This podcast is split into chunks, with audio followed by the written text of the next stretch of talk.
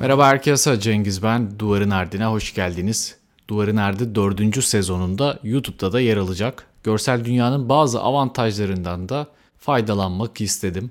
Hem daha samimi sohbet yapabilmek ve bazı görsel materyalleri gösterebilmek için de burayı kullanmak istiyorum. Her bölümde masamda ya da arkamda bir yerde daha önce okuduğum ya da hali hazırda okumakta olduğum bir kitapta yer alacak. İlk bölümde görüyorsunuz kitabı. Doğrudan bir tavsiye gibi düşünmeyin ancak benim kişisel zevklerim olarak değerlendirebilirsiniz. Ralph Waldo Emerson şöyle diyordu. İncecik bir buz tabakası üzerinde paten kayıyorsanız kurtuluş şansınız sürat yapmanıza dayanır. Bu bölümde modern zamanın ilişkileri hakkında konuşacağım. Gündelik ve kullanat ilişkiler tırnak içinde söylüyorum odak noktamı oluşturacak. Tabii modern insana geçmeden önce biraz modern toplumumuz hakkında konuşmak gerekiyor. Kopmaz ve daimi bağlardan yoksun olan bu kahraman. Yani bizim modern akışkan toplumumuzun sakini ve ardılları kendi yetenekleri ve sadakatleri sayesinde insanlığın geri kalanıyla irtibata geçmek için ne tür bağlar bulursa onları kullanarak kendi çabalarıyla birbirlerine bağlanmak zorundadır artık. Bir taraftan bağ kuran bu insan bir taraftan bireyleşmeyi dibine kadar yaşamakta. Bireyleşmenin başıboş olduğu dünyamızda ilişkiler iki ucu keskin bir kılıç gibi. Güzel düşler ile kabuslar arasında gidip geliyoruz. Birinin diğerine ne zaman dönüşeceği ise bilinmez. Peki tüm bu kaosun içerisinde insanlar ilişkilerde ne arıyorlar? İnsanların dikkati günümüzde özellikle bu ilişkilerden elde etmeyi umdukları tatminler üzerine yoğunlaşma eğiliminde. Çünkü her nedense gerçekte bu ilişkileri tamamen tatmin edici bulmuyoruz. Gerçekten tatmin edici bulduğumuzda ise talep edilen bedeli genellikle aşırı ve kabul edilemez olarak görüyoruz. Burada sanki Heidegger'in şu kuralı izleniyor. Şeyler ancak yol açtıkları hüsranla, yıkıma yol açarak, yok olarak karakterleriyle çelişki halinde hareket ederek ya da doğalarına ihanet ederek bilinçte ortaya çıkarlar. Peki bu meseleye başka bir yerden bakmaya ne dersiniz? İlginç bir çalışmadan bahsedeceğim. Miller ve Dollard'ın ünlü bir deneyi. Adyans abyansa denk olduğunda yani elektrik şoku tehdidiyle iştah kabartıcı yiyecek vadi arasında gayet hassas bir denge olduğunda laboratuvar farelerinde heyecan ve hareketliliğin doruğa eriştiği saptanmış bu çalışmada. Tabi burada bazı tehlikeli ilişkileri akla getirmek mümkün. Yani her ne kadar farelerde olan bir deney olsa da hani doğrudan insanları uyarlayamayız belki ama aklımıza bazı şeyler geliyor. Örneğin karakola partnerinden şikayetçi olmak için giden bir insanı düşünelim. Hani bir cinsiyet belirtmeyelim. Bu kişi sonrasında buradan sevgilisiyle el ele çıkıyor ve biz bunu TikTok videosunda görüyoruz. Belki de farelerde yapılmış deneyin insanlardaki bir tezahürü. Pek çok insan böyle ikilemlerde kalmıştır. Bu bir uç örnekti ama bir taraftan heyecanlı hissetmiştir, bir taraftan tehlike altında ama bunları iyi yorumlamak lazım. Çok da hassas konular olduğu için daha fazla kafa karıştırıcı düşüncelere girmeyeceğim ama şu sorulara yanıt arayalım. Neden ilişki reçetesi arayışımız giderek arttı? Neden her yerde ilişki koçları var? İnsanlar için ilişkiler bir taraftan eskisi kadar önemli gözükmez iken nereden çıktı bu profesyonel çaba ihtiyacı, çaba arayışı? Farkındaysanız son dönemde hemen her şeyi danışıyoruz. Çocuk nasıl emzirilir, çocuk nasıl büyütülür, ders nasıl çalışılır gibi çok temel insani beceriler konusunda bile destek alan insanın elbette bu ilişki konusunda buna geri kalması beklenemezdi. Günümüzün danışma patlamasının ana etkenlerinden biri kesinlikle ilişkiler. Kişilerin görevleri hani onlara da çok haksızlık etmeyelim. Eskiye nazaran belki de bilmiyorum eskiden de böyleydi ama tek başlarının altından kalkamayacakları kadar karmaşık, yoğun ve güç. Miller ve Dollard'ın farelerini hatırlayalım. Onlarda hareketlilik hali genellikle bir eylem felcine de yol açıyordu. Hoşlanma ile tiksinme arasında, umut ile kaygı arasında tercih yapmayı becerememek, harekete geçme beceriksizliği halinde ortaya çıkıyordu. Bizler de öyle durumlar içerisinde kalınca zaman kaybetmeye başlıyoruz. Bu eylemsizlik, hareket edememek ve zamanında kendince bir maliyeti var. Bir taraftan kaçan fırsatlar var. Öte yandan hatalı bir kararla da daha fazla kayba uğramak istemiyoruz. Farelerin tersine bizim başka avantajlarımız var. Bizler benzer durumlarda kaldığımızda uzman danışmanlara başvurabiliriz. Ücret karşılığı onlardan bir hizmet talep edebiliriz. Peki gerçekte öğrenmeyi umduğumuz şey ne? Bazıları diyor ki aslında insanlar daireden nasıl kare yapılacağını öğrenmek istiyor. Yani ne yardan ne serden vazgeçmek istiyorlar.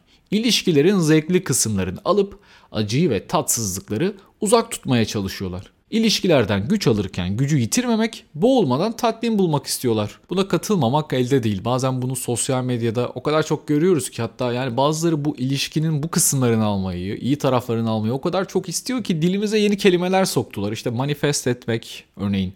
Şöyle manifest ettim, böyle manifest ettim gibi böyle çirkin bir Türkçe'ye doğru da gidiyoruz.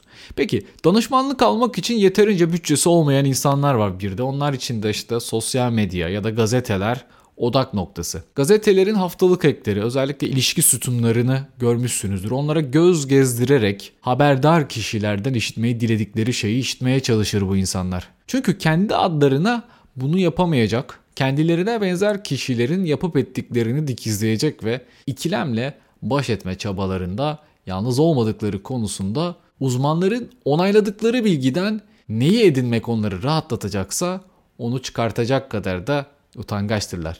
Böylece okurlar danışmanların dolaşıma soktukları başka okurlarının deneyiminden bunlar da ne kadar gerçekçi bilmiyorum ama bunlara elde var bir ilişkiler diyebiliriz. Yani ihtiyaç duyduklarında ellerinin altında bulabilecekleri ama ihtiyaçları olmadığında ceplerine atabilecekleri ilişkiler deneyebileceklerini buralardan öğrenirler. Tabi bu ilişkiler biraz hazır portakal sularına benzer. Konsantre olduklarından mide bulandırırlar ve sağlığı bazı durumlarda ciddi biçimde tehlikeye atarlar. Tıpkı bunlar gibi ilişkiler de kullanılırken biraz sulandırılmalıdır. Tabi bu da abartıya kaçmamalı. Bu yarı bağımsız çiftler ikili olmanın boğucu baloncuğunu patlatma şerefine ermiş devrimci ilişki kurucuları olarak övülürler. Bu ilişkiler o kadar güvenilir de olmayabilir tabii. Ee, biraz bunları otomobillere benzetmek mümkün. Yani hala trafiğe çıkabilir olduklarından emin olabilmek için düzenli araç muayenesine katlanmak zorundadırlar. Sonuçta burada yazılan çizilenlerden öğrendikleri şey taahhütün özellikle de uzun vadeli taahhütün tuzak olduğudur ve ilişki kurma çabası içerisindeki insan herhangi bir başka tehlikeden çok bundan uzak durmalıdır. Bir ilişki koçu okurlarını gönülsüzce bile olsa taahhüt altına girdiğinizde unutmayın ki çok daha tatminkar ve dolu dolu olabilecek diğer romantik ihtimallere kapıyı kapatmış oluyorsunuz diye uyarır. Başka bir tanesi daha da ileri gider. Taahhüt vaatleri uzun vadede anlamsızdır diye söyler. Diğer yatırımlar gibi bunların da mumu söner. Başta söylediğim gibi Ralph Waldo Emerson şöyle diyordu tekrar hatırlayalım. İncecik bir buz tabakası üzerinde patent kayıyorsanız kurtuluş şansınız sürat yapmanıza dayanır. İnsanların daha kısa süreli ilişkileri tercih ettiği bir dönemdeyiz. Benim bununla ilgili şöyle bir teorim var. İnsanlar birbirlerini tanıdıkça sığ insanlar olduklarının görüleceğinden ya da eksikliklerinin ortaya çıkacağından biraz endişeleniyorlar. Tek istedikleri en iyi halleriyle görülmek.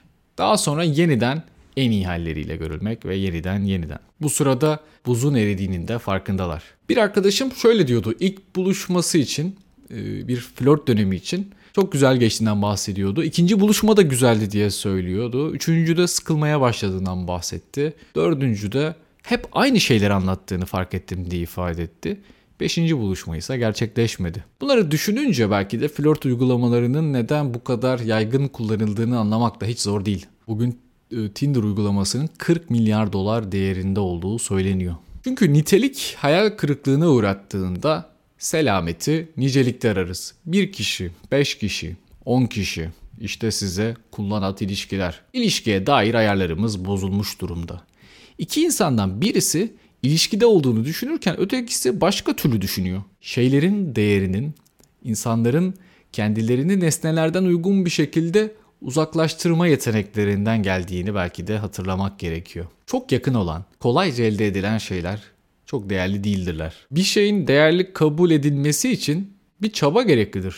Tabi bunun tersi de mümkün. Çok uzak, çok zor veya elde edilmesi neredeyse olanaksız olan şeyler de çok değerli değildirler. Bir nesne ile eyleyen arasındaki mesafeyle ilişkili etmenler arasında bir nesneyi elde etmenin aldığı zaman, onun azlığı, onu edinmekle ilişkili zorluklar ve onu edinmek için başka şeylerden vazgeçmeye duyulan gereksinim bulunmaktadır. Belki de bu son saydığım diğerlerine göre şu dönemde daha zor geliyor olabilir. Belki de bu nedenle çoğu insan bir yardım arayışında. Taahhütler anlamdan yoksun olduğunda ve ilişkiler güvene layık olmaktan çıkıp sürme şansları pek az olduğunda partnerlerin yerine diğer ağları geçirmeye, hızlıca alternatiflere yönelmeye daha meyyal oluyoruz. Oysa durum böyle mi emin değilim. Prost'un dediklerine şöyle dönüp bir bakarsak hani sevgi neydi sevgi emekti demeyeceğim ama şunu diyor Prost. Sevdiğimiz zaman aşk o kadar büyüktür ki bir bütün olarak içimize sığmaz. Sevdiğimiz insana doğru yayılır.